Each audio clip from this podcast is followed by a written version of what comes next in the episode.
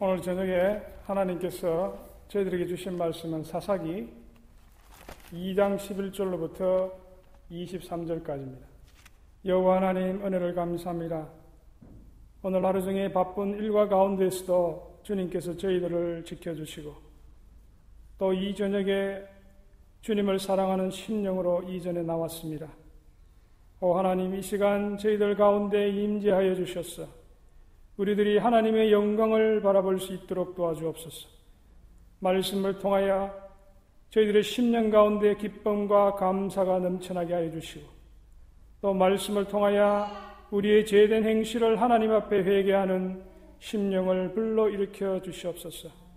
아버지 부족한 이 종이 주님의 말씀을 가지고 이 단에서 싸우니 오직 주의 영광을 온전히 드러낼 수 있도록 주님 축복하여 주옵소서. 우리 주 예수 그리스도의 이름으로 감사하며 기도드리옵나이다. 아멘.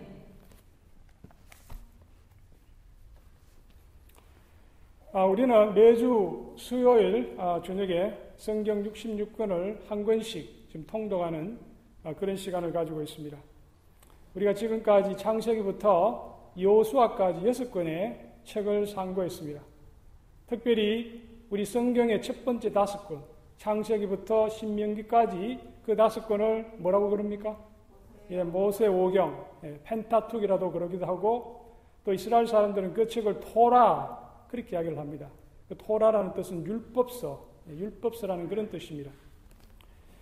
이 모세 오경의 주요 내용은 하나님께서 이스라엘이 이스라엘 백성들을 그 애굽의 압제에서 구원해 내시고 또 그들에게 시내 산에서 십계명과 또 성막 제도를 주셔서 이스라엘 백성을 자기 백성으로 삼으신 그 내용을 다루고 있습니다. 우리는 또 지난주에 여호수아서를 살펴보았습니다.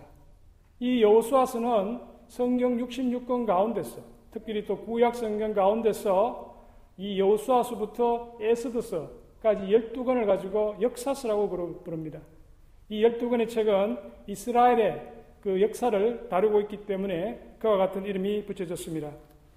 여호수아스는 이스라엘 민족이 요단강을 건너서 가나안을 정복하고 그리고 그 차지한 땅을 열두 지파 간에 나누는 그런 내용을 다루고 있습니다.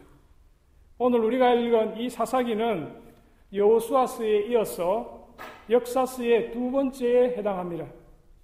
사사기는 여호수아가 죽은 후에 또 이스라엘의 사울 왕이 왕이 되는 그런 왕정 국가가 되기까지 약 300년 동안의 기간을 다루고 있습니다. 사사기라는 이 책의 제목은 이 시대에는 왕이 없고 특별히 사사라고 부르는 사람들이 나라를 다스렸기 때문에 사사기라고 어, 부릅니다.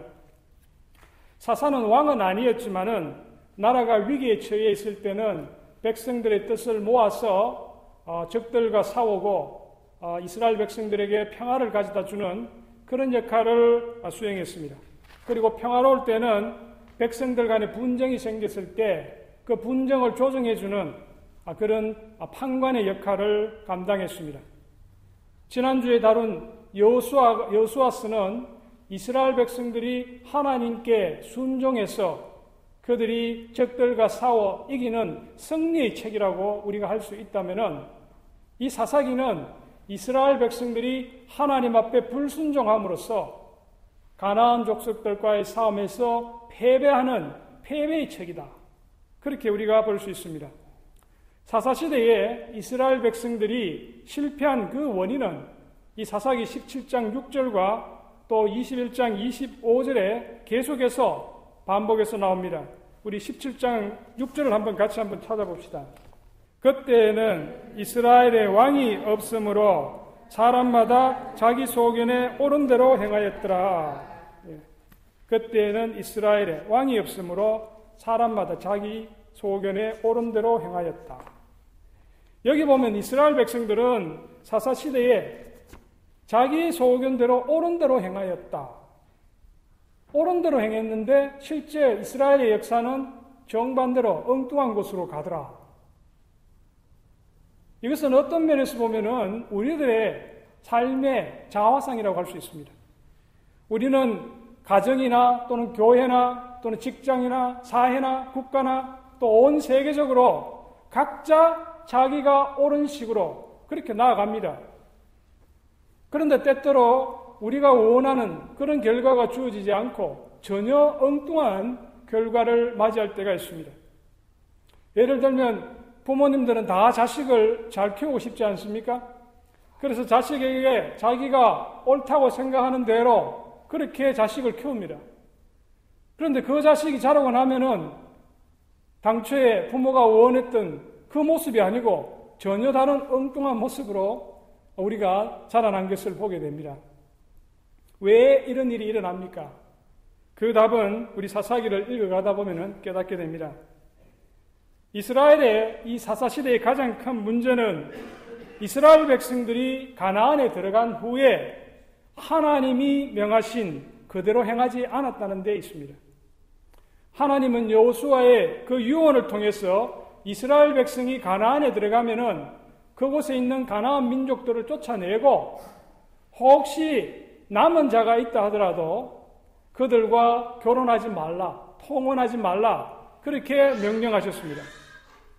그런데 유감스럽게도 이스라엘 백성은 여호수아가 죽은 후에 그 유언을 지키지 않습니다. 오늘날 현대인의 시각에서 보면은 서로 다른 민족이 더불어 사는 것이 보기에 참 좋을 것 같은 그런 생각이 듭니다. 우리가 살고 있는 미국도 다양한 인종이 모여서 살고 있지 않습니까? 그 생각하면은 우리가 여호와 하나님이 가나안 족속을 미워하신 것이 마치 여호와 하나님이 편협하고 옹졸하신 그런 분으로 우리가 생각하기 쉽습니다. 그래서 한국에 있는 어떤 하나님을 잘 모르는 학자는 이스라엘의 여호와 하나님은 폭력의 신이다. 그렇게 이야기하는 분이 있습니다. 그러나 이분은 성경을 참 모르는 사람입니다. 하나님은 성경에서 다른 민족에 대해서는 참 관대하십니다. 그런데 가나안 부족에 대해서는 아주 매우 엄격하게 대하셨습니다. 우리가 신명기에 보면 하나님은 이스라엘 민족 가운데 들어와 사는 이방인들에 대해서 특별히 잘 배려하라고 그렇게 말씀하신 사랑의 하나님이십니다. 그러면 왜 하나님은 이 가나안 부족에 대해서만 그렇게 엄격하게 대하셨을까? 하나님은 가나안 사람들이 바알과 아스도롯이라고 하는 풍요의 신을 섬겼기 때문에 그들을 멀리 하셨습니다. 이 바알이라는 신은 하늘의 신입니다. 하늘의 천둥과 벼락과 구름을 장악한 그런 신입니다. 그리고 이 아스도롯은 땅의 여신입니다. 그래서 이 하늘의 신인 바알과 땅의 여신인 아스도롯이 서로 성적인 관계를 맺어서 낳는 것이 바로 가을의 그 풍성한 수확입니다. 가나안 사람들은 바로 이와 같은 바알 신앙을 통해서 저들이 성적으로 아주 물란한 생활을 하는 것을 아주 당연하게 생각했습니다. 특별히 또 문제가 되는 것은 저들이 어린 아이들을 이 바알 신 앞에 희생제물로 드렸습니다. 가난한 사람들은 자기들이 풍요로운 생활을 누리기 위해서 자기의 자녀를 이 바알 신 앞에 불태워 죽이는 그런 끔찍한 일을 했습니다. 그래서 하나님은 이 가나안 민족을 특별히 싫어하시고 이 이스라엘 백성들이 가나안 땅에 들어가더라도 절대 가나안 민족을 담지 않도록 그렇게 명령하신 것입니다. 여호수아 시대에는 이스라엘 사람들이 하나님의 말씀에 순종했습니다. 그런데 사사 시대에는 사람들이 하나님의 말씀에 불순종했습니다.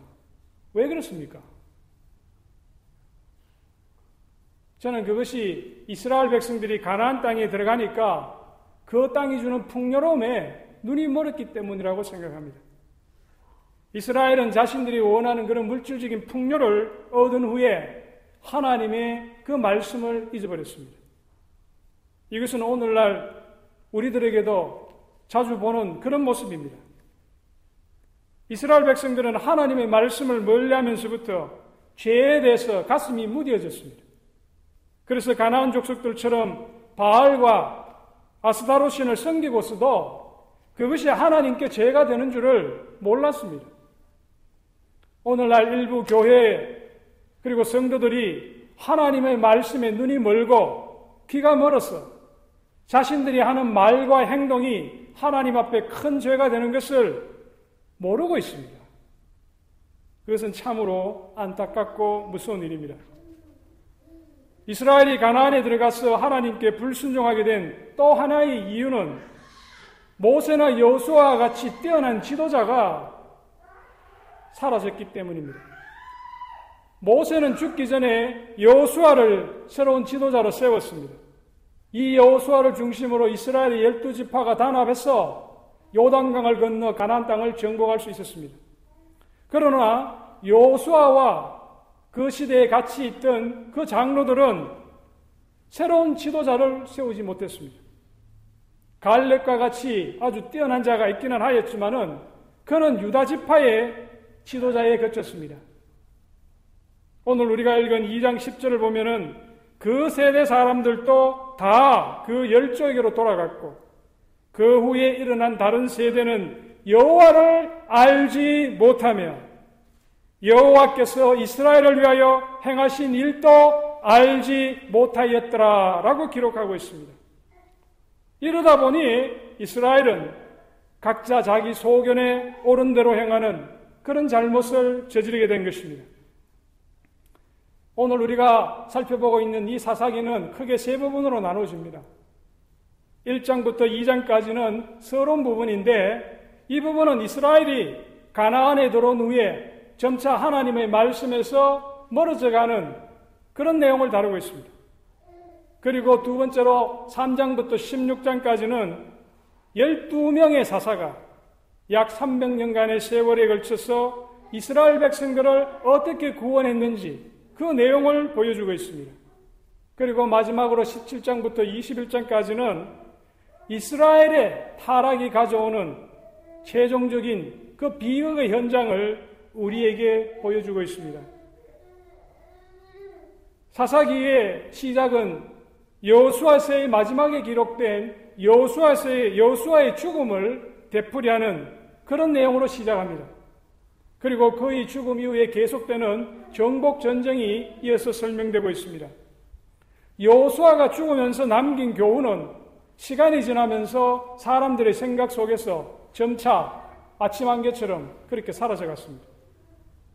그리고 처음에는 열두 지파가 서로 협력해서 가나안과의 싸움에서 승리를 거두지만은 시간이 갈수록 전쟁에서 패배하는 숫자가 늘어납니다.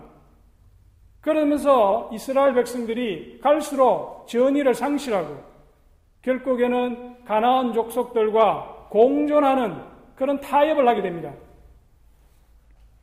이스라엘 백성들이 하나님의 말씀에서 점차 멀어지게 되자 여호와 하나님은 사자를 보내서 그들이 요단강을 건널 때에 가졌던 그 초심을 다시 회복하라고 그렇게 말씀하십니다. 만일 그들이 처음에 가졌던 그 마음을 회복하지 못한다면은 그들이 결코 가나안 족속들을 내어쫓지 못할 것이고 남은 가나안 족속들이 바로 이스라엘의 옆구리에 가시와 같은 존재가 될 것이라고 그렇게 말씀하십니다. 여수아가 살아있고 그 지도자들이 따랐을 동안에는 이스라엘은 하나님의 율법을 지켰지만 그들이 죽자 이스라엘은 타락하게 됩니다. 이스라엘 백성들이 가나안에 들어와서 잘못한 일은 자녀들에게 하나님께서 신명기 6장에 나온 그대로 지시하신 대로 하나님의 말씀을 가르치지 못한 것입니다. 이러한 일들은 우리의 역사를 뒤돌아보면 계속 반복되는 현상입니다. 나이 많은 세대가 젊은 세대들에게 하나님의 말씀을 가르치지 않으면 그 젊은 세대는 하나님을 결코 알지 못합니다. 오늘날 한국 교회가 평양 대부흥을 상당히 사모하고 있습니다. 이 부흥이라는 건요, 사람 힘으로 되는 것이 아닙니다, 여러분. 그것은 하나님께서 은혜를 주셔야만이 가능한 것입니다. 교회 지도자들과 성도들이 해야 할 일은 부흥을 하나님 앞에 강구할 것이 아니고 자신들이 하나님의 말씀대로 먼저 살고 그리고 자라나는 새로운 세대들에게 하나님의 말씀을 올바르게 증거하는 것입니다. 그럴 때 하나님이 그 백성을 보시고 바로 평양 대보험과 같은 그런 부흥을 우리 민족에게 주는 것입니다. 오늘 우리가 읽은 사사기 2장 11절로부터 23절까지 말씀은 이 산사기 21장 전체 내용을 요약한 것입니다. 이 책의 나머지 다른 부분은 바로 오늘 우리가 읽은 이 부분을 풀어쓴 것, 실제 역사상에서 어떻게 전개되었는지 그 내용을 보여주는 것입니다. 이스라엘은 가나안에 들어와서 하나님을 섬기기는 커녕 오히려 가나안 족속들이 섬기던 그 풍요의 신 바알과 아스타롯을 섬기는 큰 죄를 하나님 앞에 저지릅니다. 하나님은 그 죄를 보시고 이 이스라엘 백성들을 주변 이방 민족인 그 대적자의 손에 붙이십니다. 그로 인해 이스라엘 백성들이 큰 고난을 당합니다. 그러자 그들은 다시 하나님 앞에 자기들이 자기들을 살려달라고 또 하나님 앞에 부르짖습니다. 하나님은 그 백성들이 바로 자기 백성이기 때문에 그들을 불쌍히 여기시고 그들 가운데 사사를 세우셔서 이방인들의 손에서 다시 이스라엘을 구원하십니다. 그런데 안타까운 것은 이스라엘 백성들이 거기서 교훈을 얻는 것이 아니고 오히려 과거보다도 더 큰 제약을 하나님 앞에 저지르는 것입니다. 이와 같은 일들이 이 사사시대 300년 동안에 일곱 번의 반복을 거치면서 갈수록 이스라엘 백성들이 더욱 타락하는 그런 결과를 가져옵니다. 우리는 이 사사기를 읽다 보면은 죄의 무서움을 깨닫게 됩니다. 이스라엘이 바알과 아스타롯을 섬기면서 이스라엘 전체가 하나님 앞에 징벌을 받고 그것이 그 시대에만 끝나는 것이 아니고 이스라엘 전 역사에 걸쳐서 이 바알 신앙이 이스라엘 백성들의 그 뿌리 속에 깊이 남게 됩니다. 오늘날 우리 성도들도 이런 잘못을 저지를 때가 있습니다. 내가 지금 저지르는 그 죄가 나의 당대에 끝이는 것이 아니고 나의 자손과 그 자손의 자손과 그 후손까지 그 영향을 미치는 그런 경우가 종종 있습니다. 사사기의 두 번째 부분은 3장부터 16장까지인데 아까 우리가 읽은 그 2장의 이 본문 내용을 실제 역사 속에서 구체적으로 어떻게 일어났는지를 보여줍니다. 사사기 이 시대, 사사시대 300년 동안에 12명의 사사가 있었습니다. 이스라엘의 지파가 몇 명입니까? 이스라엘의 지파가 몇 개입니까? 12지파. 이 사사가 바로 12명의 사사가 나옵니다. 또 그들이 한 그 일의 내용은 거의 똑같습니다. 이스라엘을 외부의 적들로부터 구해내고 또 그들이 살아있는 동안에 이스라엘 사람들에게 평화를 가져다 주는 그와 같은 일을 했습니다. 그런데 하나님께서 사사로 세우신 그 사람들의 면면을 보면은 어떤 면에서 보면은 사람들, 성도들보다도 못한 여러 가지 약점을 가진 사람들이 많았습니다. 그러나 하나님이 일단 그 사람을 세우시면은 하나님께서 그에게 능력을 주셨기 때문에 그가 하나님의 일을 감당할 수 있었던 것입니다. 우리가 하나님의 일을 할 때 우리의 능력으로 하는 것이 아닙니다. 제가 이렇게 신앙생활 하다 보면은 교회에서 어떻게 임직을 맡길 때나 또는 임직을 맡는 사람들이 자기의 능력을 과신해서 교회 일을 하려고 덤벼듭니다. 그러나 이 사사기의 교훈을 통해서 우리가 보는 것은 하나님께서 세우신 사람은 비록 그 사람이 인간적인 약점을 가지고 있다 하더라도 하나님이 그와 함께 동행하심으로 큰 일을 할 수 있는 것입니다. 이 사사들 중에는 평범한 사람들 뿐만 아니라 또 여자들도 있었습니다. 그 당시에 여자라고 한다면 사실 어떻게 보면은 이 남성 위주의 사회에서 아주 미약한 자들이었습니다. 그런데 하나님이 서시고자 하신다면 그 여자도 위대한 사사의 역할을 감당할 수 있다는 것을 우리가 알 수 있습니다. 오늘은 시간이 제한되어 있기 때문에 제가 이 12명의 사사들을 자세히 살펴볼 수가 없습니다. 사사들의 이름과 그 그들이 한 일을 간단히 기억하는 정도에서 마무리하려고 합니다. 사사기에 나오는 이 열두 사도가 그 중에 여섯 명은 큰 일을 했기 때문에 우리가 대사사라고 그렇게 분류를 합니다. 우리가 보는 온니엘, 에훗, 드보라, 기도온, 입다, 삼손과 같은 이 여섯 명은 큰 일을 했기 때문에 대사사라고 부르고 나머지 삼갈, 돌라, 야일, 입산, 엘론, 압동과 같은 이런 여섯 명의 사사는 그 한 일이 이 성경에 별로 그렇게 기록이 되어 있지 않습니다. 그래서 그 사람들을 소사사 그렇게 부릅니다. 온넬은 하나님이 첫 사사로 세운 사람입니다. 그는 이스라엘이 8년간 메소포타미아 왕 구산 리사다임에 의해서 지배를 받을 때에 그로부터 이스라엘을 구원하였습니다. 이 온니엘의 그 이름이 하나님은 능력이시다. 우리가 자녀 이름을 지을 때도 좀 이렇게 멋있게 지어야 돼요. 하나님은 능력이시다. 어릴 때부터 부모에게 이런 이름을 듣고 난 자들이 자라서 정말 하나님의 능력 있는 그런 일꾼이 안 되겠습니까? 그는 믿음의 사람 갈렙의 조카이면서 동시에 그의 사이가 되었습니다. 온니엘이 뒤를 이어서 사사가 된 사람은 베냐민 지파에 속하는 왼손잡이 에웃입니다. 우리가 이 에훗에 관한 이야기를 우리가 읽어보면 마치 한 편의 이 adventure 영화를 보는 것과 같은 그런 실감나는 장면을 봅니다.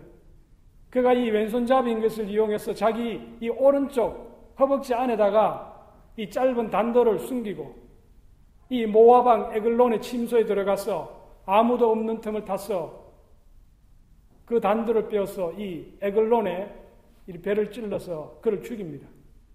근데 얼마나 그 표현이 생생한지 그 에글론이 에글론이 살이 많이 찐 사람인데 칼이 한번 박히자 그 뼈기 때문에 칼이 다시 빠지지 않았다고 그렇게 생생하게 기록하고 있습니다. 에우스의 뒤를 이어서 사사가 된 사람은 삼갈인데 이 사람은 소목 또는 소모는 그 막대기로 블레셋 사람 600명을 죽이고 이스라엘을 구원했습니다. 그 다음으로 사사가 된 사람은 남자가 아니라 바로 드보라라고 하는 여선지자입니다. 이스라엘은 그 당시 가나안 민족에게 한 20년 동안 지배를 받고 있었습니다. 하나님은 이 여신자, 여선지자 드보라와 그리고 용사 바락을 통해서 이스라엘을 구원하십니다. 그리고 사사기 6장에 가면은 우리가 너무나도 익혀 잘 알고 있는 기도원이라고 하는 인물을 만나게 됩니다. 그런데 이 기도원은 훈련받은 군인이 아니고 농사를 짓는 일개 농부에 불과했습니다. 그러나 하나님께서 그를 사사로 세우시고 그에게 능력을 주셨습니다. 그래서 그는 단지 300명의 정예 군사를 모아가지고 이 300명으로 미디안이 대군을 물리칩니다. 그것도 칼과 창으로 물리치는 것이 아니고 우리 성경에 보면 잘 나와 있지만은 나팔과 비낭아리와 그리고 횃불로서 이적들을 물리칩니다. 기도원이 죽고 난 후에 이스라엘은 이 기도원의 아들들 간에 네 번이 일어납니다. 이 기도원이 첩을 많이 거느렸습니다. 그 첩 중에 한 사람에게 난 아들이 바로 아비멜렉이라는 사람입니다. 그 이름은 지난번에 제가 말씀드렸지만 나의 아버지는 왕이시다. 아비멜렉이라는 뜻이 그렇습니다. 이 아비멜렉이 이 기도원의 다른 아이들, 아들들을 다 죽여버립니다. 오직 막내 아들 요담을 빼놓고는. 그런데 이 아비멜렉 자신은 나중에 한 여자가 성벽에서 던진 그 맷돌에 머리를 맞아가지고 예, 아주 비참한 죽음을 당합니다. 아비멜렉이 죽고 난 후에 돌라 또 야일이 연이어서 사사가 되는데 이들에 대한 기록은 성경에 자세히 나와 있지 않습니다. 그 다음으로 사사가 되는 사람이 바로 길라 사람, 입다가 사사가 됩니다. 그는 암몬 족속으로부터 이스라엘 백성을 구원합니다. 그런데 그 내용을 보면은 한 가지 슬픈 이야기가 나옵니다. 이 입다가 전쟁터에 나가서 암몬 족속과 싸울 때에 하나님 앞에 서원 기도를 합니다. 이번 전쟁에서 하나님께서 자신과 이스라엘 백성을 도와서 승리케 하시면은 자기가 집으로 돌아가는 날에 자기 집에서 처음 나와서 한영하는 그 사람을 잡아다가 제물로 하나님 앞에 드리겠다. 그런 서원을 합니다. 우리가 왜 입다가 이와 같은 서원을 했는지 그 내막은 잘 알 수가 없습니다. 우리 믿는 사람의 신앙의 관점에서 보면 좀 이해가 안 되는 부분이긴 합니다. 그러나 입다는 여호와 하나님에게 이스라엘 백성들을 구원하기 위해서 이와 같은 서원을 하게 됩니다. 그가 하나님의 능력을 입고 전쟁에서 승리한 후에 개선하면서 자기 집 앞에 도달했을 때에 그 집에서 가장 먼저 나와서 자기를 반기는 사람이 누구였습니까? 예. 무남 동녀, 그 아름다움, 그 눈에 넣어도 아프지 않을 바로 그 딸이 뛰쳐나온 거예요. 그 아버지를 반기기 위해서. 입다가 어떻게 했습니까? 그 딸을 죽였습니까? 아니면은 딴 여자로 대체했습니까? 아니면은 자기 서원을 포기했습니까? 입다는 자기 하나님 앞에 여호와 앞에 한 서원을 결코 저버릴 수가 없었어. 그 딸을 하나님 앞에 제물로 바칩니다. 그런데 이것은 여호와 하나님이 기뻐하시는 일은 아닙니다. 하나님은 그런 사람의 희생 제물을 기쁘게 받으시는 그런 분이 아닙니다. 우리는 그 내용을 잘 알 수가 없습니다. 입다의 뒤를 이어서 입산이나 엘런이나 압돈이 연이어서 사사가 되는데 그들의 행적에 대해서도 잘 알려진 것이 없습니다. 사사기의 마지막에 나오는 열두 번째 사사가 누굽니까? 우리가 너무 잘 아는 사람. 삼손입니다. 삼손. 이 삼손은 하나님께로부터 큰 재능을 받았습니다. 그리고 사사로 부름을 받았습니다. 이 삼손은 사자와 싸워서도 이기는 그런 사람이었습니다. 그러나 그는 이와 같이 뛰어난 재능이 있었는데도 불구하고 또 그의 반대되게 또 많은 결점이 있었던 사람입니다. 그러나 하나님이 주신 그 좋은 재능을 살리지 못하고 아주 비극적인 그런 삶을 삽니다. 이스라엘의 12명의 사사들은 대부분이 온내를 제거하고서는 대부분이 인간적으로 결점이 많은 그런 사람들이었습니다. 그러나 이들 중에는 우리가 성경 가운데 믿음의 장이라고 불리는 히브리서 11장에 다른 위대한 신앙의 선배들, 아브라함이나 이삭이라든지 모세라든지 그런 구약 시대의 그 유명한 그 믿음의 영웅들과 함께 그 명예의 전당에 이름이 올라갑니다. 삼손도 그들 가운데 이름이 올라가 있습니다. 저와 여러분들도 사실 스스로 돌아보면 얼마나 결점이 많고 부족합니까? 우리가 우리의 선한 행동으로 우리가 하나님 앞에 구원을 얻는 것이 아닙니다. 우리가 겸손하게 우리의 죄를 깨닫고 하나님 앞에 나아가서 우리의 죄를 자복하고 회개하고 그럴 때 성령께서 우리 마음에 들어오셔서 우리를 구원해 주시는 것입니다. 그리고 하나님께서 우리를 우리의 믿음을 보시고 우리를 축복해 주시고 또 우리를 의롭게 여기시고 우리를 종내는 우리 주 예수 그리스도가 계시는 바로 그 천국으로 우리를 인도해 주시는 것입니다. 사사기의 마지막 부분이 17장과 17장부터 21장까지는 이스라엘의 지속적인 타락이 가져다 주는 아주 비극적인 세 가지 사건을 기록하고 있습니다. 우선 이 이스라엘 백성들은 앞에서 이 사사들이 보여주는 그 일곱 가지 그런 타락의 과정을 겪으면서 종교적으로 아주 매우 타락하게 됩니다. 미가라고 하는 사람이 에브람 산지에서 살았는데 그가 우상을 만들고 레위인을 초빙해서 자기 집에다가 제사를 지냅니다. 사사 시대에는 하나님 앞에 경배드리고 예배하는 것이 한 군데밖에 없습니다.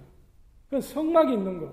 그곳에서 모여서 하나님 앞에 경배를 드려야지 이렇게 사사로이 자기 집에 이렇게 신전을 모셔놓고 제사하는 그거는 그렇게 하면 그거는 그 이스라엘 족속 가운데 멸하게 돼 있습니다. 그런데 이 사사 시대에는 종교적으로 워낙 타락하다 보니까 이 미가라는 사람이 자기 집에다가 제사장을 모시다가 자기 집에 종교로 만드는 거예요. 종교의 사유화입니다. 그리고 두 번째로는 종교적인 타락에서 나아가 도덕적으로 타락합니다. 이 사사기 19장에 보면은 한 레위인이 첩을 데리고 여행을 가다가 베냐민 지파가 사는 그 기, 기본 근처에서 하룻밤을 묵게 됩니다. 그런데 그 동네에 사는 이 비류들, 우리말로 하면 깡패들이죠. 뭐. 이 깡패들이 밤에 그 집에 찾아와서 그 첩을 내어놓으라고 그렇게 이야기를 합니다. 그래서 어쩔 수 없이 그 첩을 내어줍니다. 근데 이 비류들이 그 밤새 이 첩을 윤관하고 아침에 문을 열어보니까 그 첩이 그 집 앞에서 죽은 시체로 발견됩니다. 이것은 그 당시에 이 시대가 얼마나 도덕적으로 타락했는지 그것을 여실하게 보여주는 것이에요. 그런데 여기서 그것으로 끝나는 것이 아닙니다. 이 레위인이 그 첩의 시체를 12조각으로 되어 넣어서 이스라엘 모든 족속들에게 다 보냅니다. 그래서 이스라엘에 내분이 네 일어납니다. 이 베나민 지파와 나머지 이 열한 지파 간의 전쟁이 일어납니다. 그 전쟁의 결과로 6만 5천 명이 죽습니다. 그런데 이 두 사건의 중심에 레위인이 자리 잡고 있습니다. 여러분, 레위인이 어떤 사람입니까? 우리가 구약 성경을 우리가 지금 읽고 있지만은 레위인은 어떤 사람입니까? 이스라엘의 그 부족들 가운데 레위인은 하나님께서 특별히 구별한 사람들입니다. 그래서 그들에게는 땅이 없습니다. 여호와 하나님이 그들의 기업이요 그들의 분기십니다.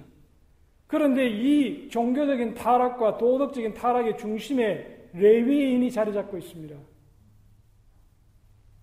이것은 무엇을 뜻합니까? 그 레위인은 그 사이의 도덕적인 기준입니다. 그 사람들이 타락했다는 것은 그 사회가 머리끝에서부터 발끝까지 완전히 타락했다는 것입니다.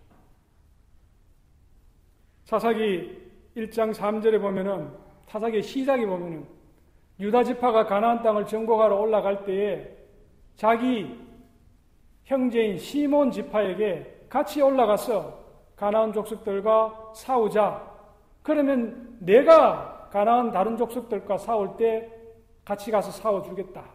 그렇게 약속을 합니다. 그래서 그이 시몬 지파가 유다 족속의 싸움에 가서 같이 싸워 줍니다. 그리고 나중에 이 시몬 지파가 싸울 때 이 유다 지파가 또 가서 도와줍니다. 저들이 가나안 땅을 정복할 초기에는 이 열두 지파가 하나가 되었어. 이 가나안 족속들과 싸웠습니다. 그런데 이 사사기의 마지막 부분, 300년이 지난 그 마지막 시대에는 우리가 20장 20절에 보면은 이스라엘의 이 열한 지파가 이 베냐민 지파와 싸우기 위해 스스로 연합하는 아주 그런 비극적인 장면을 보게 됩니다. 이 전쟁으로 이 베냐민 지파의 남자들이 거의 멸절해서 베냐민 지파가 이스라엘의 열두 지파에서 거의 사라질 지경이 이릅니다. 그래서 할 수 없이 이스라엘의 다른 지파에서 자기의 딸들을 이 베냐민 지파에 시집을 보냅니다. 그래서 다시 그 베냐민 지파를 살립니다. 사사기는 오늘날 성도들이 읽으면은 재미있는 역사 소설처럼 그렇게 느껴집니다. 그러나 이스라엘 백성들이 실제 그 역사 현장에서 겪었던 그 고통, 또 그들이 하나님 앞에 저질렀던 여러 가지 범죄된 행위를 우리가 생각하면은 이 책을 읽을 때 우리가 그렇게 편안한 기분으로 읽을 수 있는 그런 책이 아닙니다. 사도 바울은 고린도전서 10장 11절에서 구약 시대에 이스라엘 민족에게 일어난 그 모든 일들이 성도들의 본보기가 되고 종말의 시대를 맞이한 우리들을 깨우치기 위해서 기록되었다고 말씀하고 있습니다. 우리는 사사기를 통해서 하나님의 말씀에 우리 그리스도인은 전적으로 의지해서 살아야 한다. 그리고 자기만 그렇게 살 것이 아니고 자기의 후손들, 자식이나 손자들에게도 바로 이 여호와 신앙을 반드시 올바르게 전달해야 한다. 그 교훈을 우리에게 주고 있는 것입니다. 이스라엘이 하나님의 말씀에서 멀어졌을 때에 그들은 그 밑을 알 수 없는 그 넙속으로 빠져들어갔습니다. 그러나 하나님은 이 사사시대의 어두운 먹구름 속에서도 한 줄기 섬광과 같은 소망의 빛을 우리에게 주셨습니다. 그것이 바로 다음 주에 상고할 바로 룻기입니다. 룻기에 나오는 사건은 똑같이 사사시대에 일어난 일이지만은 그 속에는 전혀 어두운 그림자가 없습니다. 그 이야기는 마치 깊은 바다 속에 그 갯벌 속에 숨겨진 바로 진주조개와 같습니다. 다음 주에는 그 진주조개를 우리가 열어보겠습니다. 하나님이 이 어두운 사사 시대에 어떤 놀라운 소망의 계획을 가지고 계셨는지 우리가 그 내용을 살펴보도록 하겠습니다. 기도하겠습니다. 영광의 하나님 아버지, 오늘 사사기의 말씀을 우리가 묵상했습니다. 여수아가 하나님의 말씀을 깊이 묵상하고 모세가 전하여 준 율법을 읽고 읽고 또 묵상하고 그가 말씀에서 벗어나지 않을 때에 이스라엘 백성이 가나안을 점령하고 하나님께서 약속하신 그 땅을 차지하였습니다. 그러나 저들이 그 자손들에게 여호와 신앙을 바로 전가지 못했어. 새로 태어난 세대들이 여호와 하나님을 알지 못하고 가나안 족속들이 섬기던 바울과 또 아세라 신을 섬기는 그런 잘못을 저질렀습니다. 아버지 하나님, 저희들의 삶 가운데 우리 자신이 하나님 앞에 바로 설 뿐만 아니라 우리의 후손들에게도 여호와 하나님에 대한 올바른 신앙을 바로 전달할 수 있는 저희들 될 수 있도록 도와주시옵소서. 아버지 하나님, 시대가 어둡고 또 여러 가지 지역이 관정하지만은 하나님께서 작정하시고 구원키로 계획한 그 믿음의 자녀들은 그 가운데서도 보호하여 주시고 지켜주시고 인도하여 주시는 분임을 우리가 아옵나이다. 오 하나님, 이 캐롤라이나 한인교회의 성도 한 사람 한 사람과 또 그 가정의 모든 자녀들을 주님께서 지켜주시고 보호하여 주시며 이 세상 속에서 살아가는 동안에 주님께서 동행하여 주시옵기를 원합니다.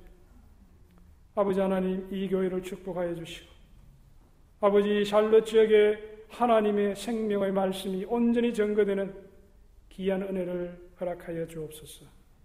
우리 주 예수 그리스도의 이름으로 기도드렸습니다. 아멘.